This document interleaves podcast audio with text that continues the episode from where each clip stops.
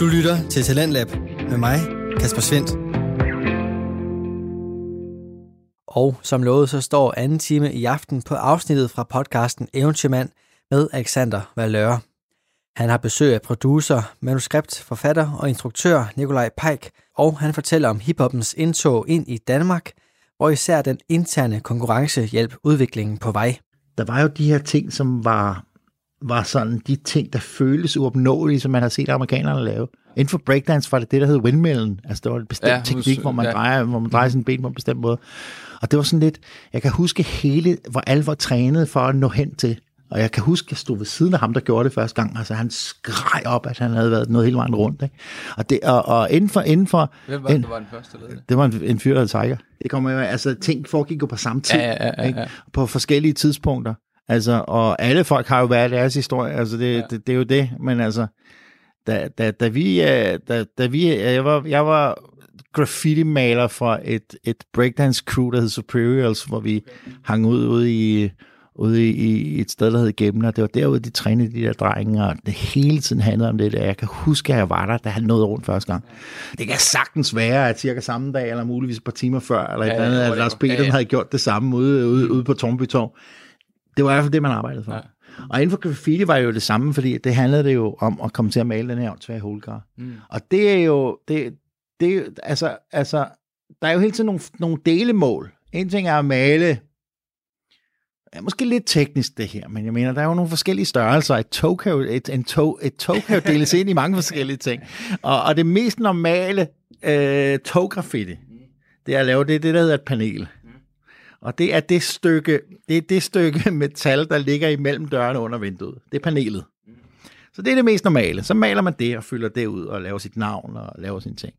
Så kan man lave noget, der er endnu større. Så kan man lave... Øh, altså, så begynder der så at være en window down holdcar, det vil sige, at man maler i fuld bredde af toget, men under vinduerne. Og sådan en fik jeg jo lavet. Men det hele, den, den store ting er jo at lave en holdcar. Top to bottom holdcar, som det hedder. Og det handler jo simpelthen om at gå ud, og det tager jo sin tid at lave, og det skal planlægges, man skal gøre, din det. Ja, men det gør det jo så, øh, altså jo bedre folk bliver, jo mere de øver sig, det Ja. mere de er speci- altså nu til dag skal de lave sådan en på 20 minutter, eller sådan noget, ikke? Altså, men, men, øh, men, men vi planlagde at lave, lave den der, fordi nu var det vigtigt at, at gøre det. Og så, øhm, og så en dag, så kom jeg ind i Thomas Bejl, så havde den idiot sgu da lavet en i forvejen, ikke? Hej Jacob. Ja, så kom vi ind, og det gik jo som steppebrand i det der Thomas Bejle, vi vi kom. Nu havde Freezer så lavet hovedkar, jeg var sådan, altså jeg kan bare, jeg tænkte, okay, den er sikkert grim, ikke?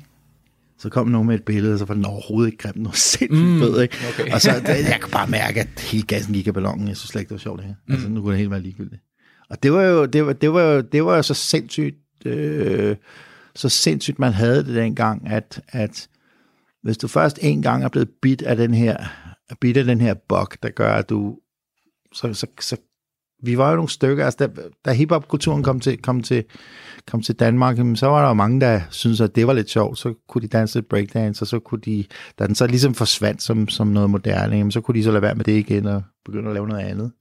Uh, vi var nogle stykker, der ligesom kunne blive bit af den der forpulede bug, ja der gjorde, at, at vi fik smag for et eller andet, man var nødt til at have mere af. Ikke? Mm.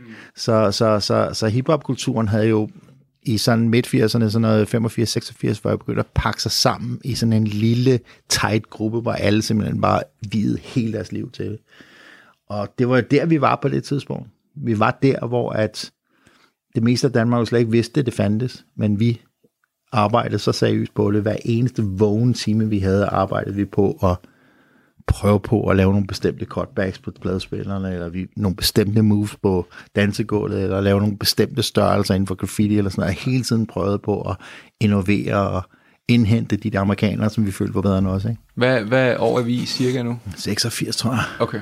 Hvem, hvem var med i Superior? Er der nogen? For der var mange folk fra hiphop-miljøet dengang, som Ja, stadigvæk men- findes, og som Ja, ja, stadigvæk har en fod inden for døren. Inden for Hvis der, der, der, er jo, en, der er jo en, en danseskole her, der hedder Flow Academy, som er, som, som er styret af en, af en, fyr, af en fyr, der hedder Kenneth Fogel. Nu kalder han fyr, han er over 50. Ja.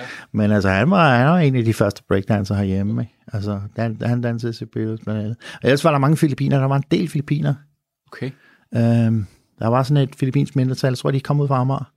Som, øh, som, som var... Og det var ret vildt, fordi, at, øh, fordi øh, der mange af de der, mange af de der etniske grupper, som, som man stort set ikke ser i dag, der var et andet gruppe op for Tostrup, som var filipiner. Ja. var der også, øh, nej, det har jeg lige sagt. Der var nogle andre, der var vietnameser, ja. øh, som hed B-Boys Beware. Sådan, altså, der, det var, det skulle, det var sgu, øh, sgu ret farverigt. Ret fed tid, faktisk. Det, øh, det er jo, altså, jeg har jo kun læst om det, og set dokumentarer, og kigget bøger og billeder og sådan noget. Og jeg synes, det er mega spændende. Så på et tidspunkt arbejdede jeg i en virksomhed, der hedder Euroads, og der øh, havde jeg en kollega, der hedder Finn, Finn Hansen, som Finn Snor. Yeah. Og øh, han kan jo simpelthen snakke indtil, at øh, ørerne falder af. Og, og han fortalt masser af de her gamle historier fra Thomas B. Heiler og sådan noget. Jeg synes, det var så fedt. Altså, fordi det, er, det har en legendestatus. Jeg er 29. Jeg var jo fandme ikke født på det tidspunkt, du ved. Altså, men alligevel, så, var, så, så er det sådan der, der, der, der er virkelig en historisk værdi mm. øh, inden for den danske kulturarv, øh, som, som bare er blevet, blevet opfundet der, som er kommet frem der. Og det er derfor, mm. det er så spændende. Ja, Finn var sjov. Ja, Finn, han er cool. Finns, Finns ting var der, han, han, han havde et signature move, der var sådan en handspin, hvor han ligesom havde hånden, hånden nede ved, hvor han havde hånden nede ved hoften, og så kunne han så dreje rundt på den der hånd der. Det var han ret vild til. Og så endte han altid med at smide bukserne og tage sin pæk frem. Nå, gør det? Ja. jeg må sige, det er nok nødt til at sende den her til Finn øh, og lige øh, ja, og sige, at der er kommet et shout-out til ham. Mm. Nå, hvor sjovt. Ja, fordi at han, øh, han er fandme, han, han har en god kom, så han er fandme også skarp til at, at, at, at mixe og DJ og sådan noget. Han, ja, han er rigtig cool ting. Sindssygt cool. Øhm, okay, men så, øh, så, så det her det er cirka 86. Hvornår kommer det første danske hiphop ud? Altså musik, danske hiphop musik ud? Er det, øh, er det, øh, er det den der, der blev, der blev lavet en, et, en på et tidspunkt over The Breaks? Var der en eller anden, der havde, havde fundet på en, der en, jeg tror det var Al Jones på Danmarks Radio havde lavet, jeg ved ikke om det, det ringer en klokke det her, han havde lavet et eller andet, hvor han havde fået en, to danske hiphop-entusiaster i 82 eller sådan noget, til at lægge øh, lyd hen over The Breaks, at de så skulle rappe hen over den. Så de havde så rappet sådan noget øh, jo, men smadret jeg ved præcis, jeg ved, hvad du mener. Det var, det var ikke The Breaks, det var The Message. The Message, um, ja, ja, ja. Men det var mere, det var mere en stående joke i miljøet, end det var noget okay, andet. Okay, altså, men tog det ikke seriøst? Det var ikke, sådan, det var ikke nej, første ikke, skridt ind i det? ikke det, der ligner, okay. nej, fordi at... Øh, Altså, det var, jeg kan stadigvæk huske den den dag i dag, fordi det var noget, man gik og grine af, ikke? Ja. Altså, smadret glas overalt. Jeg har tabt mine briller, det kan det kun gå, gå galt. galt. Jeg kan ikke se noget, for det vender på hovedet. Jeg skal skynde mig at gå, for jeg kan nå tog. Altså, det var, det var dårligt, ikke? Okay. Okay. Uh, og, og jeg mener, hvornår, hvornår er noget noget, og hvornår er det ikke noget? Altså, øh, alle prøvede jo at lave noget forskelligt. Altså, det der jo var det store problem med rappen i, i, i det hele taget, var jo, at, øh, at det ligesom stod til sidst var det det, der stod tilbage som, som, øh, som, øh, som New Yorks uopnåelighed, altså der, hvor man ikke kunne indhente dem. Fordi vi havde jo fundet ud af, at alle, der havde en krop og havde, havde noget, noget kropslighed og, og noget rytme, de kunne jo danse lige så godt som amerikanere, hvis de bare trænede. Mm. Og vi havde også fundet ud af, at altså, man kunne godt male på tog, hvis bare man tog og, og, og, og gjorde det. Øh, og, så det, der ligesom var tilbage, det var det der rap, som jo var et problem, fordi at de var sgu bedre til at tale engelsk over i, i Amerika, end vi var i Danmark, og man kunne tydeligt høre, at det jo var på engelsk. Mm. Um, så det var jo det, der ligesom var stå tilbage som, som, som, som det, der ikke var gjort tidligere. Var det fordi, at det danske sprog bare lyder lidt mere særpræget, når det skal ind over et flow, eller i hvert fald gjorde på det tidspunkt, men så prøvede at komme ind over de amerikanske flows, havde de samme pauser som de amerikanske, men det ikke helt virkede med det danske sprog? Eller hvad var det, der gjorde, at det ikke fungerede dengang? Jamen, altså, hvis du skal, hvis du, altså, det er jo altid nemmere at lave et eller andet, som du ved, hvordan altså, hvis du ved, hvordan det skal se ud, så ved du, så, så er det nemmere at lave. Ja. Altså, det, det er nemmere for, for danserne at arbejde hen imod at lave en windmill, hvis de har set nogle andre lave den, end at opfinde den selv. Ikke? Og det samme med rap var jo også, at altså, jeg synes, at nu nævner du to drenge, som i et, i, i et radioprogram ligesom laver noget halvkikset rap. Men det var fordi, at, at det var ikke noget, de havde øvet. Det var ikke noget, de duede til. Altså, de prøvede at lave et eller andet, de var ikke så gode til det. Mm. Uh, og derfor var det jo, at når man begyndte at lave rap, så er det jo altid nemmere ligesom at høre de der rim, man har hørt før, eller prøve på at lyde ligesom Ron DMC, eller prøve på at lyde ligesom, øh, ligesom hvem fan der var. Mm. Øhm, og det der var problemet, det er jo, at, at, at når man ikke er så mange herhjemme, så kender alle folk jo hinanden. når man er inde i en subkultur, hvor at der, vi måske er 300 i alt, hvis du virkelig, hvis alle kommer mm. samtidig, så er der måske 300 på landsplan. Det var, hvad der var i hiphop, og så, så, så få var vi. Øhm, så kender alle jo hinanden, og de taler jo med hinanden, taler dansk, og derfor virkede det jo fuldstændig tåbeligt med en, med en, en musikgenre, som er så ordrig, hvor man så taler så meget om sig selv, at man så gør det på et andet sprog. Altså det føles virkelig, virkelig dumt, og alle, der prøvede, det lød bare ikke ordentligt. Altså det lød som, også fordi, at... Øh, så var der dansk accent, og det hele var sgu bare sådan en flad øh, fotokopi af, af noget, nogle andre var bedre til. Ikke?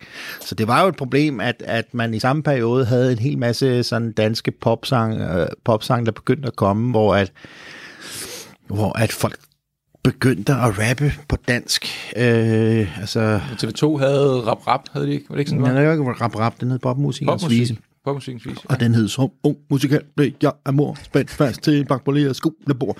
Øh, og det var jo i hvert fald ikke det hiphop, som vi vidste var Nej. rigtigt. Nej. Øhm, det første danske rap, tror jeg, altså, der kom på plade, det var jo Gasolin, der havde en sang, der hed, øh, der hed Strengelejen, ikke? Der var engang en, streng, en spillemand, han spillede til bal. Han spillede fire dage til et vikingebal. Eller, Ja, ja, ja. Og sprut var der meget, og flasker var der flere. Altså, det var ikke godt. Nej, Nej men, det, Ja, men, men det, var, var de der popbands, der gjorde det. Ja, Altså, og det, det var jo fordi, de havde sådan set noget, der foregik, der, der kom fra, fra, fra USA, og så Nej. tænkte de, det der, det er spændende og nyt, det skal vi også prøve. Men det er jo ikke det samme som at ligesom, øh, at ligesom øh, kunne mærke, hvad fanden hvad gnisten er, eller, eller hvorfor det er vigtigt at gøre. Mm. Og det var det, som vi som hiphopper i hvert fald følte, at vi kendte til. Mm. Men vi måtte jo ikke rap på dansk, fordi det var på en eller anden måde, det var jo på en eller anden måde sådan lidt, lidt, uh, lidt at gøre nar, følte vi jo alle sammen, Ja, ja. undtaget mig. Undtagen dig. Ja, undtaget mig lidt, fordi jeg har altid været sådan lidt ligeglad med det der. Jeg har altid synes, altså, altså jeg har altid haft lidt trang til at lave en lille smule ballade, ikke? Altså jeg har jo, jeg jo altid tænkt, hvis vi skulle med graffiti, altså hvordan kan vi øh, lave god påske med et stort å, med bolleå og sådan noget. Altså, jeg synes, jeg synes, det var sådan et, de der, øh, jeg synes meget af de der breakdancer, de var meget sådan, de prøvede meget på at være amerikanere, ikke? Okay. Hvor at vi graffiti-folk, øh, vi var sådan mere, lidt mere anarkistiske, og det hænger jo nok også sammen med, at graffiti jo, altså øh, graffiti er jo også en del af hiphop-kulturen, hvor det handler om at gøre noget, man ikke må. Og derfor er graffiti-folk generelt, eller har altid været mere anarkistiske. Altså, handler om, at man går ud og stjæler nogle spraydåser, så klatrer man over hegn, så kan man lave maler på noget, som ikke er ens eget. Mm. Altså, man smadrer et eller andet. Og det er sådan, du ved, man har allerede brugt, jeg ved ikke, hvor mange regler er allerede der. Så, så, så hvad man må og hvad man ikke må, det var vi sgu ret ligeglade med. Øhm, hvorimod de fleste af de andre DJ's, eller dem, der lavede musik, eller i hvert fald kunne finde ud af dem, de kom jo ud af en eller anden breakdance-kultur, hvor de var meget mere tro over for USA. Mm. Øhm, der var sgu flere af de der breakdansere der, som, som farvede deres hår sort, så de kunne ligne Puerto Ricaner og sådan Altså, det var jo det var helt sørgeligt. Vi følte os jo videre forkerte. Mm. Så, øhm, så øh, hvad hedder det? Nu mist tabte jeg tråden. Men hvor cool kan en hvid mand også blive? Altså, det er jo det. Hmm, præcis. Præcis. Øhm, men okay, men så hvis, hvis, vi, øh, hvis vi bliver inden for det her med, med musikken øh, dengang, hvornår er første... Eller lad mig spørge på en anden måde. Var det så et problem øh, med at rappe på dansk, på grund af, at netop alt det, der var kommet ud på dansk, var sådan noget Mick Pick, eller, øh, eller Shubidua, eller... Ja, altså, det var, lidt et problem. det var lidt et problem, var fordi det forstærkede jo så ydermere, at, altså det forstærkede jo ydermere, at dem derude, de kom med deres danske lort, som jo grundlæggende bare tog pis på det, som, eller det gjorde de jo ikke, de var jo et forsøg på at gøre det fedt, men altså, vi følte jo, at de trampede rundt og lavede og latterliggjorde det, som var det allervigtigste for os, nemlig hiphopkulturen. Ikke? Og derfor var det jo en forstærkende ting over, at vi som hiphopper i hvert fald ikke kunne lave det på dansk, fordi at dem, der lavede det på dansk, var alle dem, der bare lavede noget, som, som, som, som pissede på vores kultur. Men jeg havde jo, jeg havde jo det, det der med, at den, den eneste måde, vi kunne komme videre, det var at lave det på dansk. Mm. Altså, det var jo min oprigtige mening, at, at vi kunne kun få kas på det der rap, det var, hvis vi lavede det på dansk. Og der var jo rigtig mange, der synes, at bare det, jeg sagde det, at jeg, var, at jeg, at, at jeg gjorde noget, der var ulovligt. Altså, de, altså folk var sure og jeg overhovedet gik og havde de tanker. Så mig og DJ Jan, vi havde jo den der idé om, nu skal vi fandme gøre det. Altså, nu skal vi se, om det kan lade sig gøre. Og så var det jo så, at vi, vi, vi var jo medlemmer, vi, vi havde jo sådan et lille, vi havde jo noget, der hed Cruiser Crew, hvor vi var bare nogle drenge, der ligesom bare var sure på hele verden, fordi vi var sådan en lille smule outsider på alle punkter. Ikke? Ja. Så vi, øh, vi tog op til, øh, vi tog op til, til, til Jan i Sogn, fordi han boede i, sådan, i, i, et af de der højhus, der ligger ude ved Sogn, fordi han boede på 12. sal, og inde på hans legeværelse, Vi var alle sammen sådan nogle, der i alt for sen alder stadigvæk boede hjemme. fordi at vi brugte alle vores penge på at købe plader. Ikke? Ja. Øhm, så tog vi hjem til ham, og han havde sin pladespiller, og så alle sammen der, nu skulle vi fandme prøve på at lave, lave rap på dansk. Der var sådan meget sådan en dægtig, alvorlig stemning omkring, nu skulle vi se, om det her kunne lade sig gøre. Det var et eksperiment. Og så sad vi sådan i stille på gulvet og på sengen inde i hans værelse med hver vores papir og skrev hver vores øh, tekster ned på de her. På, og så var vi klar, og så stillede vi os hen, og så var der kun én mikrofon, så den gik rundt. Og Jan havde cuttet breakbeat, og så gik vi ellers i gang med at rappe.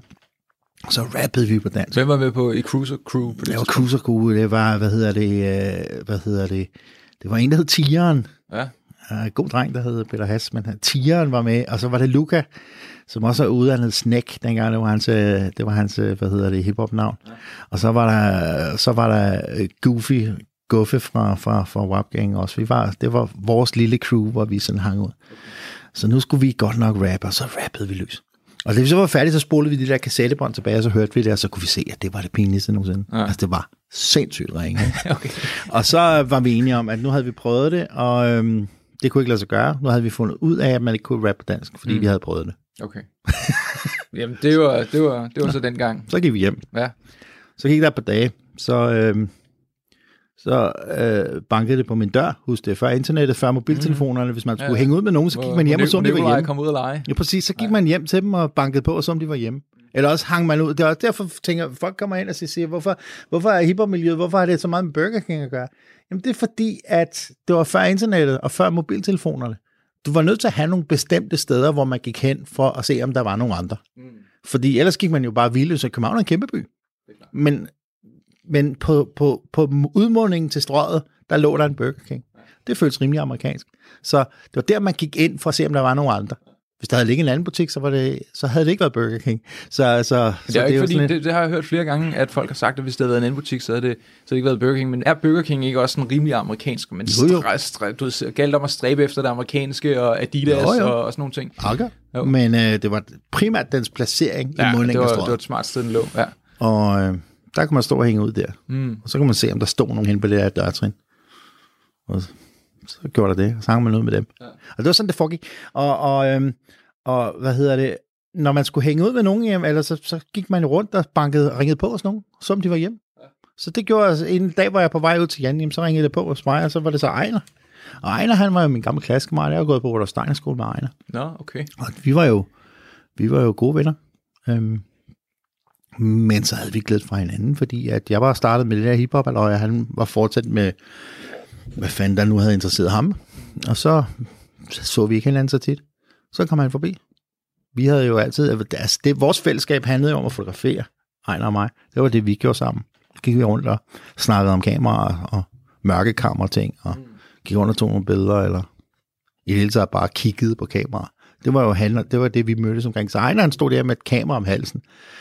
Øh, og, og jeg så sådan lidt, jamen jeg er på vej ud til Jan, øh, så kan du jo bare tage med. Og så tog han med derud, og så, så satte vi os i toget og kørte ud til Sovnfri. Og jeg var sgu en lille smule nervøs. Hvordan kommer det her til at hænge sammen? Altså, det er jo to verdener, der på en eller anden måde mødes. Nå, Jeg- jeg har Jan, taget Jan min- og Ejner kendte ikke hinanden på Nej, tidspunkt. jeg havde jo taget min gamle ven fra skolen med Ja, ud ja, til ja. ham. Ikke? Og inden, da vi så sad derude, så skete der jo hverken værre eller bedre end det, at man jo gør de ting, man gør sammen. Og det, jeg brænder for, det var jo hiphop, så inden man så sig om, så endte Jan og mig over ved de der pladspillere, og så stod vi så der og viste en anden teknik og spillede blader fra hinanden. Og der sad Jan, der sad Ejner øh, og kiggede på sit kamera og følte sig sådan lidt, øh, og det fik jeg simpelthen så dårligt som over. Jeg hedder ham ud til en fremmed mand i, i, i, i et højhus i Sovnfri, og, og så kunne han ellers få lov til at sidde over på sin seng. Det fik jeg virkelig, virkelig dårligt som over. Så jeg siger jo så til Ejner, hey Ejner, nu skal vi også lave noget sammen og sådan noget. Kan du ikke uh, rappe? Og Ejner var sådan lidt, øhm, jamen det ville han jo gerne, men han vidste bare ikke, hvad det var. Så siger jeg, "Men kender han da godt det der øh, broken glass? Det skal vel også at, everywhere?" at, at, at, at Ejner øh, stammer Ja, det er godt. meget, så det, det har vel også været en, en, en anderledes ting i forhold til at rappe. Altså det er jo et, et du ved, Jo, men altså, man griber efter... Altså, nu står Hvad vi der- der, nu er. er, nu, altså, hvad fanden skal vi lave? Jamen, vi, vi laver musik, så kan du jo rappe mm. lidt. Jamen, det vidste, han vidste bare ikke, hvad det var. men hvad sagde du så for et nummer, I øh, kørte det henover? Så var det... Jamen, altså, alle mulige breakbeats og okay. instrumentaler, hvad man nu havde, ikke? Ja, ja.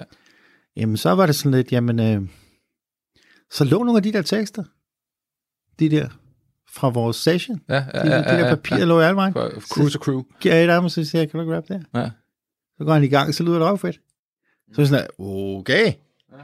Det var godt nok lidt uventet, ikke? Så måtte vi jo alligevel lige øhm, tænke, at muligvis kunne det godt lade sig gøre at lave rap på dansk alligevel. Så vi ringer til Cruiser Crew, og, og alle folk kommer ud til Sogn for igen. Fordi nu, Nu, nu ruller den sgu. nu, nu kan det godt være, at vi nok var lidt for hastet sidst. Og hvis nogen skulle lave rap, så skulle det sgu da ikke være Ejner, for han var keeper. Nej. Så øh, Men, men, men hvad var det, der gjorde, at Ejner var interessant? Var han sådan lidt rigslandske, meget, han taler lidt mere? Jo, men det var det, var, roligt, det, var det vi ikke vidste lige der. Men okay. så kom vi så i gang med at indspille et nyt kassettebånd, hvor Ejner så stadigvæk er med, fordi det var ham, der ligesom satte den gang. så så vi, vi spoler jo så tilbage, og så hører vi det igen, at vi andre, vi simpelthen lyder så latterlige, og Ejner, der simpelthen lyder så fed. Igen er den der. Og nu er det at kontrasten endnu større, fordi vi er på samme kassettebånd. Altså, vi er vildt dårlige, og han er vildt god. Mm. Og det giver ingen mening. Det giver ingen mening. Og så er vi sådan lidt, okay, jamen så er Ejner rapper. Nu er du rapper, Ejner. Og Ejner var sådan lidt, okay. fra, fra ikke at ane, hvad det var, til at han pludselig var rapper. Altså, ja, ja. så var han jo MC, så var det jo MC Ejner. Hvad skal nu er du MC Ejner? Ja, ja. Okay.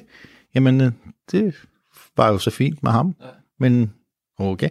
Jamen, altså, det der jo var, gik det jo op for mig mange år senere, fordi jeg forstod jo ikke helt, hvad fanden det handlede om. Altså, vi havde jo, og det, det, det simpelthen handlede om, det er jo, at når du er, når du er så meget inde i noget, så øh, prøver du på at fortsætte med det, du har lært allerede. Og det vi jo prøvede at gøre, når vi rappede på dansk, alle os, der vidste alt det der, siger, var, at vi prøvede på at lyde amerikansk. Mm. Så det var alt som sådan noget. Vi havde sådan nogle... Det blev til LOC. ja, altså ja, lidt, ikke? Bortset fra, at han får det til at virke, det gjorde vi sgu ikke. Nej, nej. Øh, men det var sådan en, en, en bestemt måde at prøve på, altså, Mm. altså jeg kan huske på det der kassettebånd, jeg laver sådan noget, du ved, jeg vil en gang til, du vil, for jeg scorer alle de gode sild. Altså, jeg har, jeg, jeg, jeg er jo helt sådan, Det holdt alt, ikke helt. alt hvad jeg har lært, har jeg lært af Ron DMC, ikke? Ja, ja, ja. ja. Og så kommer Tieren og sådan noget med, han, han, han prøvede mere på at være punchy, mm. og så kom Go, jeg kan køre lidt ned og stød, altså, altså, altså prøvede hele tiden på at få en amerikansk accent Ja, ja, ja, ind i det danske. Du fandme Kommer Ejner, Gang. kommer Ejner, der ikke aner en skid om noget som helst, og han tager nogle ord, og så læser han dem højt. Og så sker der noget mærkeligt noget, fordi hvis du stammer af helvede til, at du ryger på et beat, så forsvinder det. Hmm, okay. Nå, det, det, jeg, jeg havde en eller anden formodning om, det var fordi, at hvis han skulle genkalde ting, så, så stammede han. Men det, det, det handler simpelthen om det rytmiske element det. Det rytmiske element er nemlig ret fantastisk, Ja. ja. fordi al, alle, der stammer, de kan synge, hvis der er noget musik til. Ah, hvor spændende. Okay. Vi havde på et tidspunkt på vores anden album med MC Ejner, har vi en sang, der hedder Bliv ved med at danse. Ja. Og den starter a cappella, den starter med, det var en temmelig væmmelig fest, usandsynlig syg, kørte den så, ikke? Og den kunne vi ikke sætte i gang. Ejner kunne ikke lave det. Nå, fordi der der, er ikke simpelthen noget ikke var noget baggrund. Der er ikke noget inde. Hvor Så hvis man hører den i dag, Ja. så siger den, det var en, men det er ikke Ejner, der siger det. Det er Jesper Willemann, der siger, Nå, sjovt. og så kommer Ejner var en. så øh, det er sgu et ret sjovt fænomen. Mærkelig, mærkelig, mærkelig ting, det der med at stamme. Bestemt, men så, så fik I ham med ind, og, og, og var der stadigvæk Cruiser Crew på det her tidspunkt? Nej, nej, Var folk nej, altså, så var det bare, rundt, så og var det bare ud. Altså, vi, har, Okay. vi havde en set det. Det var ikke os, det var ham. Han var, han var god, vi var dårlige. Hej, hej, okay. nu går vi hjem. Men hvordan, Altså, hvordan fik I så plukket, for eksempel, nu nævner I Jesper Vildmand, og øh, hvem var det ellers? Jamen, det, kommer, det kommer så senere, Det fordi at, senere, at vi okay. står jo så der, og nu skal vi jo så, fordi jeg, altså, jeg, jeg gider jo ikke, jeg, altså, jeg gider jo ikke skrive tekster, jeg gjorde det bare, fordi Ejner skulle have et eller andet, ikke? Så vi sidder der, så tænker jeg, nu kan han, fedt, du er rapperen, godt skrive nogle tekster, så laver jeg noget musik sammen med Jan, og så kører vi. Mm. Ejner var sådan lidt, øh, okay, det vidste han jo ikke noget om, fordi han ved ikke skid om det. Nej. Så jeg er sådan lidt, okay, godt, så sætter vi sådan noget, så skriver vi en sang sammen. Fint, det var han med på. Så siger jeg, okay, jeg starter. Øh, øh, vågnede op klokken to her sidste mand, der var helt løbet tør for kolde kontanter. Ja, fedt nok, siger han. Så siger jeg, okay, godt. Hvad sker der så? Det ved jeg ikke, siger Ejner. Okay, øh, så fortsætter jeg. Øh, kom i tøjet og forlod det sted, hvor jeg bor, og cruisede ned til mit bistandskontor. Fordi Ejner var lidt på bistand, det var jeg jo også. Jeg var sådan lidt ja, ja. arbejdsløs røvhul. Øhm, ja, fedt nok, det var det med. Og så kunne, jeg- altså, kunne jeg godt se, der skete jo en skid. Så jeg tænkte, okay, så lad mig for helvede skrive den sang færdig, du, du ved, øh, så jeg kan komme i gang med at lave musikken. Og inden man så så om, var det jo sådan, altså jeg synes jo, det var skide irriterende, at han ikke bare for helvede kunne skrive det der tekster, for jeg havde jo ingen ambitioner om at være tekstforfatter. Altså ikke det, der lignede. Altså slet, slet ikke. Jeg synes bare, det var irriterende, men jeg var hurtigere til det. Jeg var, Det gik stærkere, når jeg gjorde det. Det er sjovt at tænke på 30 år tilbage, Det mærkeligt, at det ikke? var en Jeg helt har stort anden set tid. levet af at skrive Nej. for andre folk lige siden. Øh, men øh, altså, det var ikke, det var ikke, det var fordi alle andre var langsomme, Ja. at jeg gjorde det. Men så havde vi jo så, øhm, Beastie Boys var jo lige kommet. Det var jo et kæmpe for os, at Beastie Boys var der. Ikke fordi de var særlig gode rapper, men Beastie Boys viste jo, at vi ikke længere behøvede at være flove over vores hudfarve. Og det er det største, Beastie Boys har givet øh, verden uden for, uden for, hvad hedder det, South Bronx. Mm. At de ligesom gjorde det tilladt for os andre lyserøde, krisefarvede øh, mennesker, og trods alt have en vis stolthed i det, vi lavede. Ikke? Mm. Så Beastie Boys havde jo en... Øh, deres stil, altså det er jo gamle, det er jo et gammelt punkorkester, Beastie Boys. Øh, tre drenge fra Brooklyn, som, som øh, hvad hedder det, meget på deres, øh, på deres debutalbum, som hed, øh, som hed License Duel, Jo meget handler om at tage nogle stoffer og blive smidt ud af nogle steder og, og få, stjø, få, få, få konfiskeret sit pornoblad af mor og sådan noget. Det var, altså, det var jo det var sådan en meget punchy måde ligesom at give en stemme til, til, til, til, til en teenage-kultur. Øh, en hvid teenage-kultur. Vidste I godt på det tidspunkt, at det var kørt op, altså at det var 400% over, hvad det i virkeligheden var, og at det var altså, lidt satirisk. Det var jo ikke i virkeligheden, sådan det har de jo været ude at sige. Nej, nej, men, vidste, ja. men det vidste man ikke på det tidspunkt. Det var bare sådan, Jamen, altså, det er fedt, det kører vi sgu med. Jamen, det, det er ligegyldigt. Okay. Altså, det, det, er, det, er, det er fuldstændig ligegyldigt, okay. fordi at hiphop har lige fra dag et jo været, været en overdrivelse. Altså, det har hele tiden handlet om, altså du har jo haft nogle ekstremt fattige mennesker, som står inde, inde, inde, i, øh, inde i, hvad hedder det, diskotekerne i South Bronx, og rapper om, it's all about making that cold, cold cash. Mm. Sådan noget med, who's making the most money? De, altså, de havde jo ingen penge. Altså, det handlede jo bare om, hvem der kunne score flest damer, og altså, på Sugar Hill, uh, Hill Gangs, uh, den første plade, der blev udgivet af rap, er det jo også sådan noget med, hvor han rapper om, hvor han har et farvefjernsyn og sådan Ja, noget. ja. Gør Got a der color noget TV, so I can see. Lige præcis, Playing ikke? basketball. Hear me talk about checkbook, credit cards, more money. Han har sgu da ikke more money, han har ingen skid. Nej, nej. Så et eller andet sted lige fra dag et er, er, er, er det jo legalt inden for hiphop-kulturen at overdrive og snakke om, hvor fed du er, og hvor mange damer du scorede. Og det var jo en af de største problemer for os, det var, at vi scorede jo ingen damer overhovedet. Mm. Fordi at der var jo ikke nogen piger i hiphop-kulturen. Mm. Ingen. Så vi øh, kommer jo ind i Bahejler og er et sted, hvor der ingen piger er. Øhm, og Thomas Bahejler er jo en ungdomsklub, som ligger inde, i, inde, i, inde på Nørreport station, ligger der stadigvæk. Og der var jo sådan lidt, vi havde jo den der sportssal, der lå øverst, så for at komme op i den der hiphop-sal, så skulle man jo op, og jeg ved ikke, hvor mange trapper for at komme derop. Og nede i bunden var der det her sodavandsdiskotek med alle de der helt vildt lækre tøser, ja. som stod dernede og hørte Madonna og Depeche Mode og? Yasu og hvad fanden de hørte, ikke? Ja, ja. præcis. Og øhm, de kom sgu aldrig op hos os, og synes vi var lidt latterlige op hos os, ikke? Alle de der drenge, der bare stod i en sal og drejede rundt på hovedet og, og havde macho-attityder. Mm. Så det var jo et... Øh, så, men altså, da vi rappede meget i starten, så handlede det jo bare om, hvor mange damer vi scorede. Det gjorde vi overhovedet ikke. Mm. Så om Beastie Boys smurte lidt tyk på, det er vel bare... Det er vel bare i orden. Mm. Men det var så også det, I valgte at gøre med Ejner. Altså, det var, at den, den skulle skulle have hele armen. Altså, det var... Ja, men det skal dårligt siges, at øh, det skal dårligt siges, at der skal være, altså det er svært at folk, det er svært for folk at forstå, at der er nødt til at være en troværdighed i løgnen. Der er nødt til at være en troværdighed. Den energi, der ligger, den energi, du smører tyk på med, skal være ægte.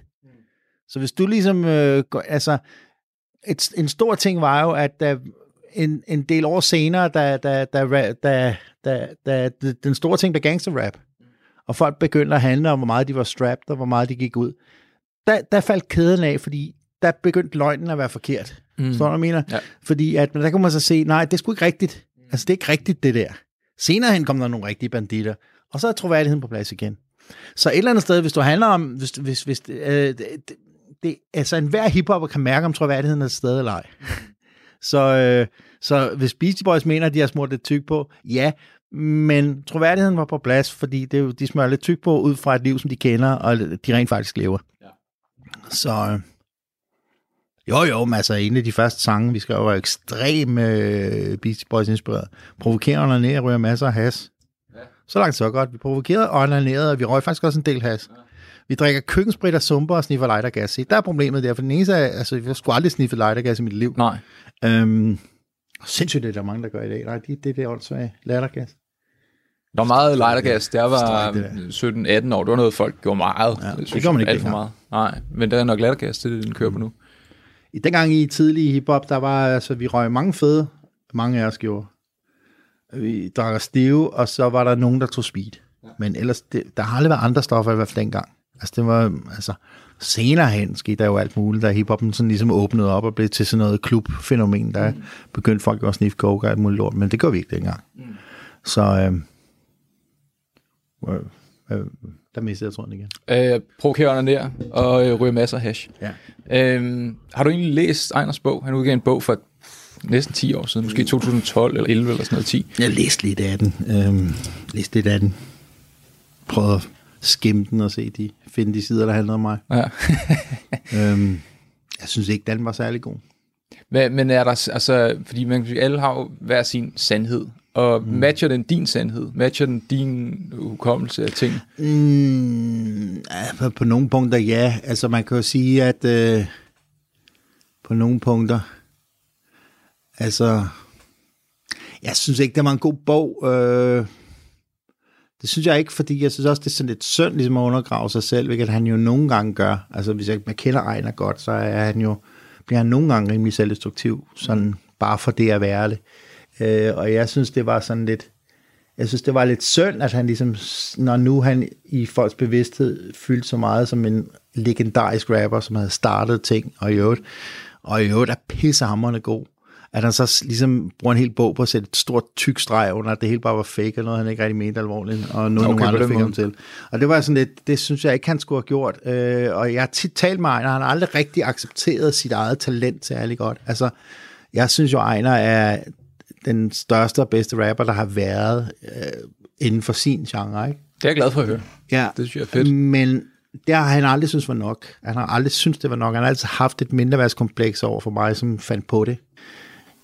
Føler, det er lidt mærkeligt, for jeg kender ham egentlig ikke særlig godt, så jeg sidder jo og analyserer en mand, som jeg jo ikke, man har jeg har helt klart indtryk af, at når jeg taler med ham i dag, hvilket jo ikke er tit, men er til, så er han jo meget mere sådan, øh, altså han er jo kommet, han er jo meget mere sådan fundet fred i, at det er, hvad han gør, og det er, hvad han kan, og det er, hvad han er god til. Mm.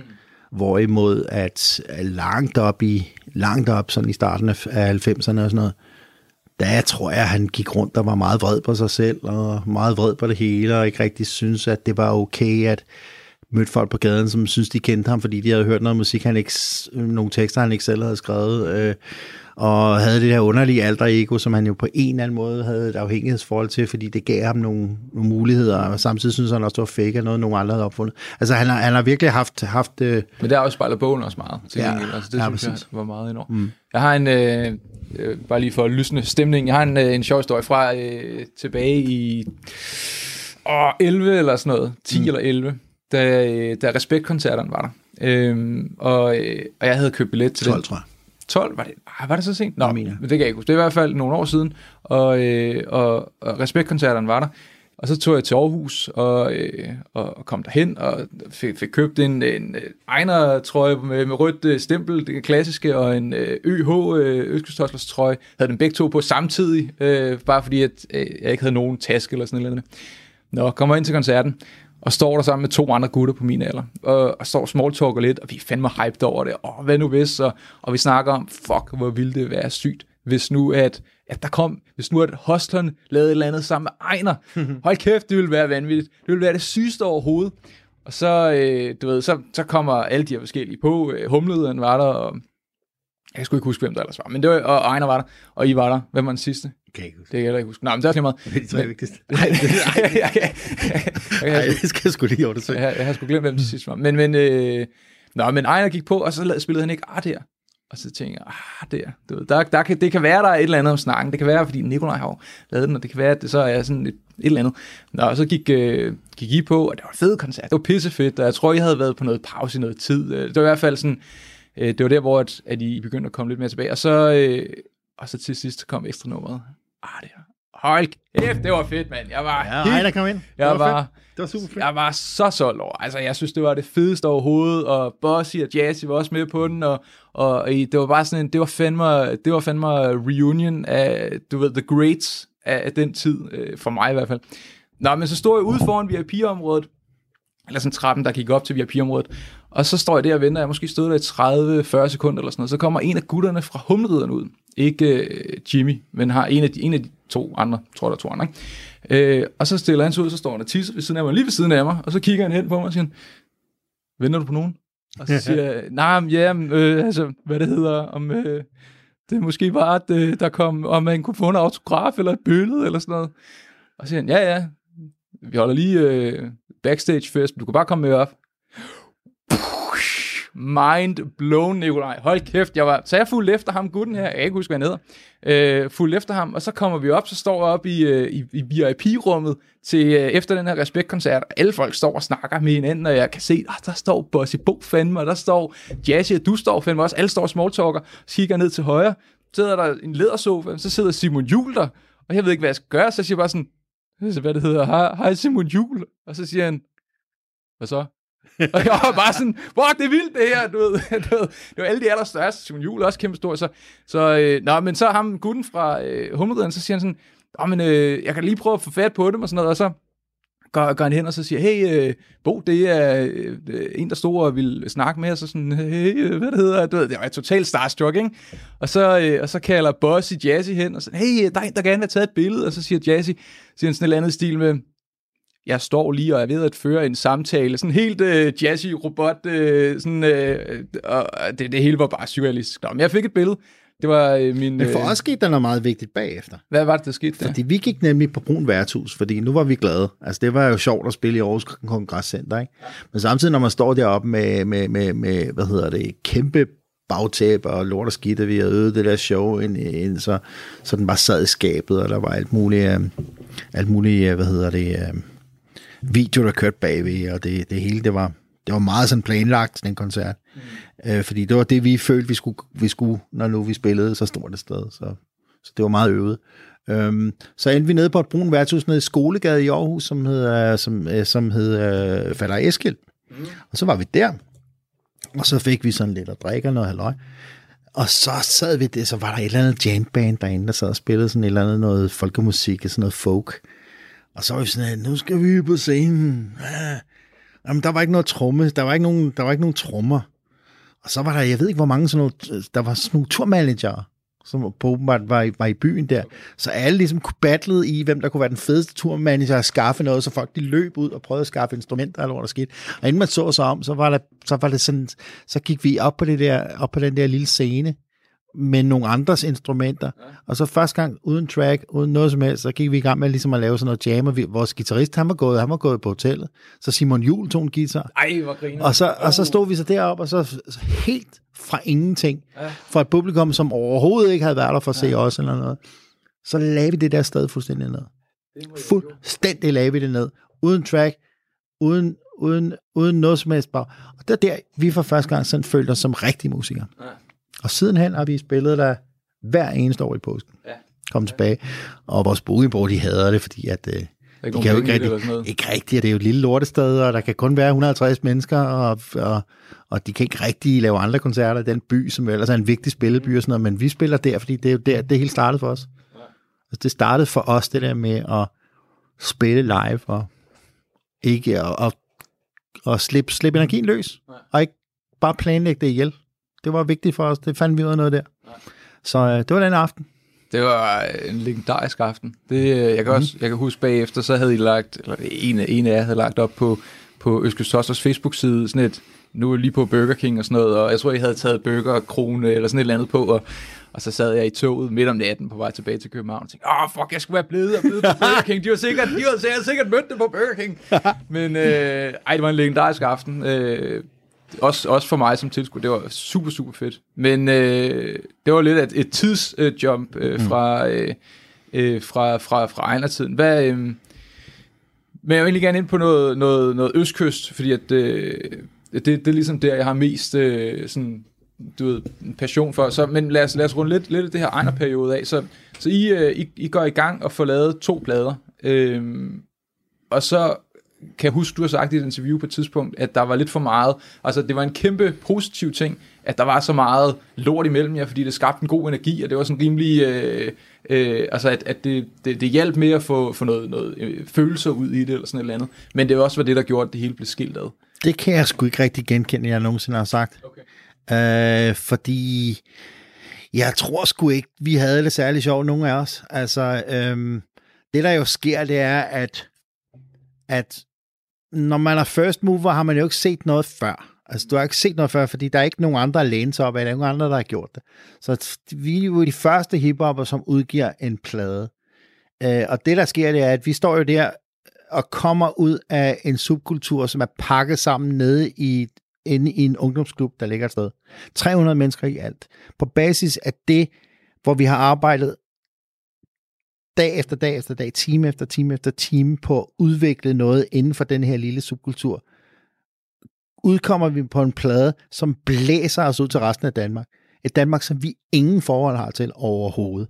Altså, lige pludselig bliver vi blæst ud til, til alle mulige byer i Jylland og på Fyn, og hvor folk, der sidder rundt omkring i deres, øh, i, med deres liv, som ikke har noget med hiphop at gøre, og hører os. Og hvad sker der, hvad sker der med det? Det, der sker, det er, at hiphopkulturen, de er jo grundlæggende heller ikke er givet til, at nogle af deres lige pludselig begynder at sælge, sælge hvad hedder det, afsøget ud til, til hele Danmark. Mm. Så vi, hvis vi har en plade, der kommer ud, som er den hurtigst sælgende, den hurtigst sælgende, hvad hedder det, øh, debutplade siden Gasolin, den bliver væltet ud til Danmark og sælger 25.000 øh, eksemplarer på relativt kort tid. Mm. Og det vil sige, hvis der er 300 hiphopper i landet, så kan man jo godt regne ud, at der er temmelig mange, der ikke er hiphopper, der har købt den her plade. Og i dag havde det jo ikke været noget problem. Fordi som jeg startede med at sige, så udvikler hiphoppen sig. Så de værdier, der ligger i hiphoppen i dag, handler jo grundlæggende om, at du blærer dig med, hvor meget succes du har. Dengang var succes jo ikke noget, som man var interesseret i, fordi du har valgt ikke at være en del af den normale verden, når du er med i en subkultur. I dag er hiphoppen jo ikke en subkultur, det er en ungdomskultur. Men subkulturen er jo, når du har valgt ligesom at være dem, som der ikke er mange af. Du er nu en af de få. Så den lille gruppe, der er der, definerer jo sig selv omkring, vi har nogle bestemte udtryk, som er vores, og en af dem er jo rappen. Så når rappen kommer ud på plade, og den sælger 25.000 LP'er, ryger ud til alle mulige mennesker, så er vi jo, så er vi jo det, der så, så populært hedder sellouts. Og det er jo uanset, om vi har lyst til at være der, eller om vi ikke havde. Så et eller andet sted kan man så sige, os, som i så mange år har meldt os ud af samfundet for at være i en lille bitte fællesskab, som kaldes, kaldes hiphopkulturen. Vi er ikke længere velkommen i den hiphopkultur. Så vi ender jo med, da vi udkommer på plade og får en masse succes, bliver vi jo redselsfuldt ulykkelige, fordi vi lige pludselig er ekstremt ensomme, fordi hele det fundament, som vi føler os hjemme i, og det fundament, som vi, vi bedst kan lide, og det, som vi selv har opsøgt aktivt, er jo nogen, som ikke længere vil have os. Mm. Så vi står jo lige pludselig der, inde på et pladeselskab, som laver sådan nogle øh, arrangementer og drikker drinks med folk, som hedder Dan Raklin og folk fra Voice og sådan noget. Altså folk, som vi grundlæggende altid har syntes var nogle rigtige æg. Ikke? Og der står vi så der lige pludselig, og Ejner, der lige pludselig kommer fra ingenting, som grundlæggende bare godt kunne tænke sig at være sammen med sin kammerat, øh, som vi lavede kameraer sammen med, og jeg synes, det var hyggeligt at få lov til at lave lidt rapmusik, bliver jo lige pludselig stjerne og vi skal også spille koncerter. Vi ender jo, vi ender jo sådan nogle steder over i Esbjerg, sådan nogle steder, hvor folk bare har lyst til at tæske os, fordi vi er nogle latterlige københavnere. Kommer ud til nogle spillesteder, hvor folk de siger sådan, ja, her har vi jo normalt rigtig musik. Altså, så, altså, uanset hvor vi kommer hen, hører vi ikke hjemme. Vi, vi hører ikke hjemme ind på det der pladeselskab, som behandler os som, som popstjerner med alt, hvad det indebærer, men vi synes jo, pop er nederen. Alt, hvad vi har lavet, handler jo om, at vi synes, pop er latterligt. Øh, og, øh, og hiphopperne, de har travlt med at vende os, at, de, at, at vi er jo i hvert fald bare dem, der har solgt ud. Og der står vi i en ulykkelig situation, hvor at vi grundlæggende ikke engang kan lide hinanden jo, fordi at der er så meget, der er så meget øh, smerte nedenunder, at når vi er sammen, så har vi jo bare nederen. Ja. Så øh, da vi skal lave vores anden LP, LP, long playing, vores andet album, som så hedder Art der, der, hvad hedder det, er jeg jo blevet mere og mere... Altså for mig, jeg reagerer jo ved ligesom at kaste mig i det 100%. Altså fordi nu begynder jeg at... Nu, nu, nu er det ikke længere noget med, at jeg ligesom ville ønske, at Ejner skrev, skrev tekster. Nu begynder jeg at, at kunne se, at det er noget, jeg er god til det her, og, og det er også noget, nu skal jeg kræfte med at vise dem, og jeg begynder også at gå ned i, i, i, i, hvad hedder det, metrikken, og prøve på at gøre det så avanceret som muligt. Og mens alle de andre, de er sådan lidt, ved ikke rigtigt, hvad fanden det er, vi har gang i. Ja. og Ejner synes, det er nederen, og synes, at hele det der pladeselskab, fordi han er jo gammel Christian Nitt. Ja. Så han kommer jo et eller andet sted, hvor han synes, at de der... Øh, altså, øh, slut 80'erne er jo der, hvor yubi-kulturen er ved at dø. Altså yubi-kulturen er jo den der young urban professional. Vi har det her, hvad hedder det, øh, hvad hedder det, det her, øh, øh, den her ekstreme ekstreme, hvad hedder det, øh, Yubi, Yubi, det handler jo om at have mange penge, det handler om at gå ud og bruge dem, det handler om at flashe mm. sin, sin succes, og det er jo det stik modsatte af, hvad vi kommer fra. Mm. Så et eller andet sted øh, er, er det pladeselskab, og det, det indebærer jo noget, som Ejner reagerer voldsomt imod. Mm. Så han begynder at modarbejde alt, hvad vi laver rigtig voldsomt. Okay. Fordi at det går imod de, de værdier, han er vokset op i. Okay. Og mig, der sidder der og bakser så meget, og går så meget op ind i det, og har ikke rigtig, altså, jeg, mit hjerne kører på overdrev. Altså hele tiden, nu skal, nu, nu skal vi gøre det og det og det og det og det. Og de andre kan ikke følge med, og synes, jeg har overtaget alt for meget. Så, så når vi laver den der plade der, så har vi altså at gøre med mig, der, der sådan nærmest styrer det hele. Mm. Og Ejner, der, der, der, der går i baglås og modarbejder, der de andre, der simpelthen ikke aner, hvad der foregår. Og øh, så da den plade udkommer, og ikke får særlig gode anmeldelser, jamen så falder alt jo fra hinanden, og så mm. kan vi simpelthen ikke holde ud af hinanden. Okay. Så, vi, så, så hvad hedder det, de første par år, 90'erne, tilbringer vi jo i mørke inde i hver vores lejlighed og bare så mm. stiger ind i en væg. Det kan, ikke, det kan ikke være sjovt at skulle køre ud øh, og, og spille shows og sidde i en, i, en, i en lille bil sammen med fire mennesker, man ikke rigtig kan lide? Eller? Øh, jamen, så vi, det er jo ikke, fordi man ikke kan lide hinanden. Man skal også forstå det rigtigt. Altså, det, der er jo bare der er jo bare så mange, så mange usagte ting indeni, så du ved, nogle af de koncerter, vi jo lavede, der, de var jo også virkelig, virkelig dårlige. Altså, vi lavede spillet virkelig dårlige koncerter. Altså, vi kommer ud i, altså når man så kommer ud i sådan nogle af de der, sådan et øltelt ude på en eller anden mark i Jylland, hvor man rykker ind forbi sådan nogle oplegnede traktorer og, og, og skal spille et eller andet sted, hvor, hvor, hvor, hvor Bamses venner lige har spillet. Altså, og så kommer vi så, fordi der skal også være noget til de unge, ikke? Og så kommer man op på den der, hvor folk sidder derinde i det der øltelt og kigger op på de der fucking københavner, der kommer for at spille nogle andres musik. Altså det er jo også, nogle gange, nogle gange er stemningen jo også så sindssygt dårlig, da vi kommer ud at bagefter har man jo behov for ligesom drikke sig i hegnet, bare for at glemme, hvor nederen det var. Øh, og så endte det jo altid med, at det endte altid med halvdårlige stemninger, og nogen, der stod tudet, altså. Okay. ja. Jeg husker på et tidspunkt, har du sagt, at øh, OJ var blevet sur, og så havde, så havde øh, Jesper Vildmand så var han blevet sur, eller sådan et eller andet, og så havde han taget en, en en antenne fra en bil og pisket Ejner eller sådan et eller andet, ja, og så, så havde der stået tre voksne mænd, eller sådan noget, og grædt. Ja, og, og, det, og, det var, og det var sådan, nogle af koncerterne sluttede. Sådan noget hele tiden, ikke? Ja. Ved en eller anden havn, ja. hvor man venter på at komme hjem og aflevere noget af det der gear, man havde været ude og lege hos et PA-firma. Altså, det var jo bare ikke sjovt. Nej. Det var ikke sjovt en skid. Nej. Så var der selvfølgelig, altså var der selvfølgelig, altså der var jo selvfølgelig, så, jeg husker, der var nogle koncerter, som gik rigtig godt. Vi lavede en i Kolding, som var virkelig fed, og så lavede vi en i Odense, som var fantastisk. Men, men det meste af det var sgu, var sgu lidt halvt dårligt. Jeg har øh, læst mig frem til, at mm, i hvert fald Ejner har, har nævnt, at øh, det var Jesper Jul, der var med til at, og, altså ham, der du skrev, øh, Jul er cool. Jørgen Jul. Jørgen Jul, undskyld. Ja, Jørgen Jul. Øh, at, at det var hans øh, indflydelse, der gjorde, at bandet til sidst øh, gik i opløsning. Men du tænker ikke, at det var det. Det var, det var, Nej, det var, det, det var hele processen op til. Altså med, det, det, det, det er, at man har jo, altså, mm, altså, det har jo nok ikke hjulpet. Altså det der er med Jørgen Jul er jo, at uh, Jørgen Jul er jo, er jo, øh, var jo en pladeselskabsmand. Han var jo på, på CBS Records, så det var der, vi udkom. Altså vi fik jo en pladekontrakt på basis af tre numre, vi havde skrevet. det var ikke andet. Øh, fordi at der til det her store pladeselskab, som udgav Michael Jackson og, og hvad hedder George Michael, sådan, altså virkelig kæmpe pladeselskab, milliardindkomst, altså på verdensplan, det var et kæmpe, kæmpe sted. Der kommer vi jo ind som sådan nogle drenge med, med malerpletter på tøjet, og ligesom siger, hey, vi har rap musik. Øhm, og den person, som udgiver sådan nogle danske ting, som for eksempel C.V. Jørgensen og alle de der TV2 og de der småkunstnere, de jo havde, altså det var, det var et kæmpe sted, ikke? Var jo det, der hedder en repertoirechef. Øh, og Jørgen Juhl var ikke repertoirechef, han var noget, der hed Special Products. Det vil sige, han sad nede et eller andet sted bagved og sad og fandt ud af, hvordan fanden man kunne sælge noget, okay. noget til nogle andre eller andet andet Han var så ildsjæl på det der, fordi han havde hørt, at Public Enemy udkom. Public Enemy i USA var begyndt at crosse over, som det hedder. Altså noget, der går ud over en subkultur ja, okay, og begynder okay, at sælge okay, til nogle ja, andre. Ja, ja.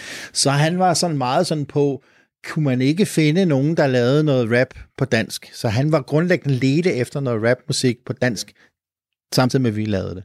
Så det var jo det der med, at han kom ind og havde gået ind til sin chef og sagt, må jeg ikke godt have lov til at køre det her lille projekt? Og vedkommende sagde, jo jo, så kan du få lov til det dig knægt ned fra, fra kontoret ned for enden af gangen. MC Ejners succes gjorde jo, at han ligesom blev bombet op til at blive repertoirechef, fordi han nu havde skabt en ny succes. Han havde skabt noget nyt i dansk bladbranche. Hvilket jo gjorde, at her er vi at gøre med en, med, med, med en fyr, som jo grundlæggende havde en drive, som er jo helt pure. Men samtidig omfavnede han jo også alt, hvad fanen 80'erne havde af jubi-idealer. Altså, så Ejner, var, Ejner synes virkelig, at han var fjenden samtidig med, at det var ham, der fik ting til at virke. Det var ham, der ligesom gjorde, at det overhovedet blev. Men Ejner synes jo på en eller anden måde, havde, havde valgt, at han ligesom var den, var, at han ligesom var fjenden, fordi at han stod for nogle værdier, som var helt kontra det, han havde vokset op på Christiania med. Så et eller andet sted havde vi, havde vi den der, og samtidig mig, der sådan lidt, lidt ligesom, fordi det hele gik så stærkt ind i mit hoved, jeg havde jo behov for nogen, der forstod, hvad fanden jeg havde gang i. Og Ejner og Jesper Vilman, de der, de forstod det ikke. Altså, de var jo også sådan rimelig traumatiseret af at være blevet smidt ud af hiphopkulturen. Altså, det var jo også hårdt for dem. Og så, og så mig, der ligesom var ude og sådan, havde nogle idéer, nu skal vi også, jeg havde ikke tid til at vente på, at de andre ligesom forstod det, fordi nu kører vi. Øh, så jeg og den eneste, der forstod, hvad fanden jeg havde gang i inde i mit hoved, det var Jørgen Jul. Så jeg begyndte jo at hænge mere og mere med ham, som Ejner grundlæggende synes var en, var en idiot. Ikke? Så, øhm, så det er jo altså, det er jo det, der er med, med Ejners bog og Ejners, det, det, altså, det er jo en, en bog fra hans POV. Altså, verden så jo anderledes ud for nogle andres, kan man sige. Selvfølgelig. Hvad, hvad var det, der gjorde, at... Øh, eller ikke hvordan... Men hvordan så det ud, da I så valgte at runde MC Ejner af? Var det så... Nu ringer vi lige til hinanden og siger tak for nej, nu. Var det den det, sidste koncert, det, det der var det Nej, det gjorde det ikke. Vi, vi, øh, vi øh, skulle holde en eller anden form for julefrokost, fordi det var december. Ja. Og så endte vi hjemme hos Jesper Vilman, som boede på Vesterbrogade. Og han boede på Vesterbrogade der, i en forholdsvis stor lejlighed, forholdsvis fed lejlighed, der var vi så deroppe. Og så drak vi os lidt småstive og sådan noget, og så endte det jo i pisse dårlig stemning, og noget med, at vi rådte rundt ned på gulvet, på gulvet og prøvede på at binde ejner med en støvsugerslange og sådan nogle ting, og sådan, altså dårlig stemning, ikke? Fordi det hele tiden lå lige under overfladen. Og så kunne vi godt se, så måtte vi også hellere se at komme ud. Men klokken var ikke særlig mange. Inde i vores hoved var klokken mange. Det er, når man starter en julefrokost sådan klokken eftermiddag, og bliver hurtigt stiv, og det er december, og solen er gået ned, så føles det som om klokken er 11, men det var den ikke. Den var, den var, klokken var ikke særlig meget. Så vi ryger ned på Vesterbrogade, og der går vi så rundt der, og sådan lidt, øh, nu skal der ske et eller andet. Så ser vi, at nogen har gang i en fest. Så går vi op, øh, vi er hjemme vi vil ind. Og de synes jo, det var enormt fedt, at der kom, kom et band, de kendte ind ad døren, som ovenikøbet dem, der havde lavet jule, det cool, ikke? Og vi kommer så ind ad døren, og de er jo, festen er jo ikke startet nu, de er jo stadigvæk i gang med at hælde chips op og, og, og, og alt muligt andet. Og så går der ikke ret længe, inden vi ødelægger deres fest. Fordi vi er simpelthen så dårlige humør. Ikke? Mm. Og det er jo noget med at smadre lidt deres møbler og sådan nogle ting. Og så ender det med, at de til sidst må smide os ud. Og det er jo en vildt pinligt, fordi at nu smider de jo nogen ud, som de godt kender. Mm. Nogle af os havde så et blålyn. Og det er jo så en militær øvelsesgranat som grundlæggende er et meget stærkt... havde nogen af jer det? Nogen af os havde sådan okay. Og det er jo grundlæggende sådan et, et lille, et meget stærkt kanonslag. I stedet for sort krudt i, så er der så trotyl i. Så, okay. så der er rimelig smæk på den. Nogle af os, som ikke var mig, besluttede sig til, at, at eftersom de smider os ud, så skal vi godt nok tænde den uden for deres. Og så eksploderede den opgang. Fum, sagde det. Og så blev, hvad hedder det, og så blev øh, vinduerne trykket ud og sådan nogle ting. Det var ikke så godt. Og jeg tænkte, jeg fik jo fat i Jan og sagt, nu løber vi, altså det her, det går ja, ja. Det er midt på Vesterbro, altså det, det, nu stikker vi af. What? Så vi, altså, vi, løb what? lidt, vi, vi, løb lidt ned af, vi løb lidt ned af Vesterbro, og stod vi så der og ventede, hvor de andre blev af. Og så kigger vi tilbage, og så ser vi de andre, der ligesom bare sådan ligesom spangulerer over på den anden side af gaden, og går ind på, øh, og går ind på, øh, på øh, hvad fanden hed den? Der var et café gik vi så derind. Og så endte det med, så endte det med, at altså, det, altså endte det med, at nogen stod og tævede hinanden, ja. som ikke var mig, ja. fra orkestret. Ja. Og så, øh, da jeg gik derfra, så sad jeg og tænkte, det her, det, det, det gider jeg ikke mere. Nej. Altså, det her, altså alt kogte op i en spiral, som var så destruktiv, og så dum, og så dårlig stemning, at da jeg vendte mig om og gik hjem fra, fra Vesterbrogade mm. og efterlod de der drenge, så var jeg overbevist om, jeg aldrig skulle se dem igen. Nej. Radio 4 taler med Danmark. Og det var altså det, jeg havde byde på for i aften. Husk, at du kan høre den resterende del af dette afsnit fra podcasten Eventyrmand med Alexander Valøres samtale med Nikolaj Peik i morgen aften fra kl. 22.05. I aften der kunne jeg også præsentere dig for et afsnit fra samtalepodcasten Det Halve Liv med Luca Rasmussen og Niels Gregersen. Mit navn er Kasper Svendt. Tak fordi du lyttede med og på genlyt.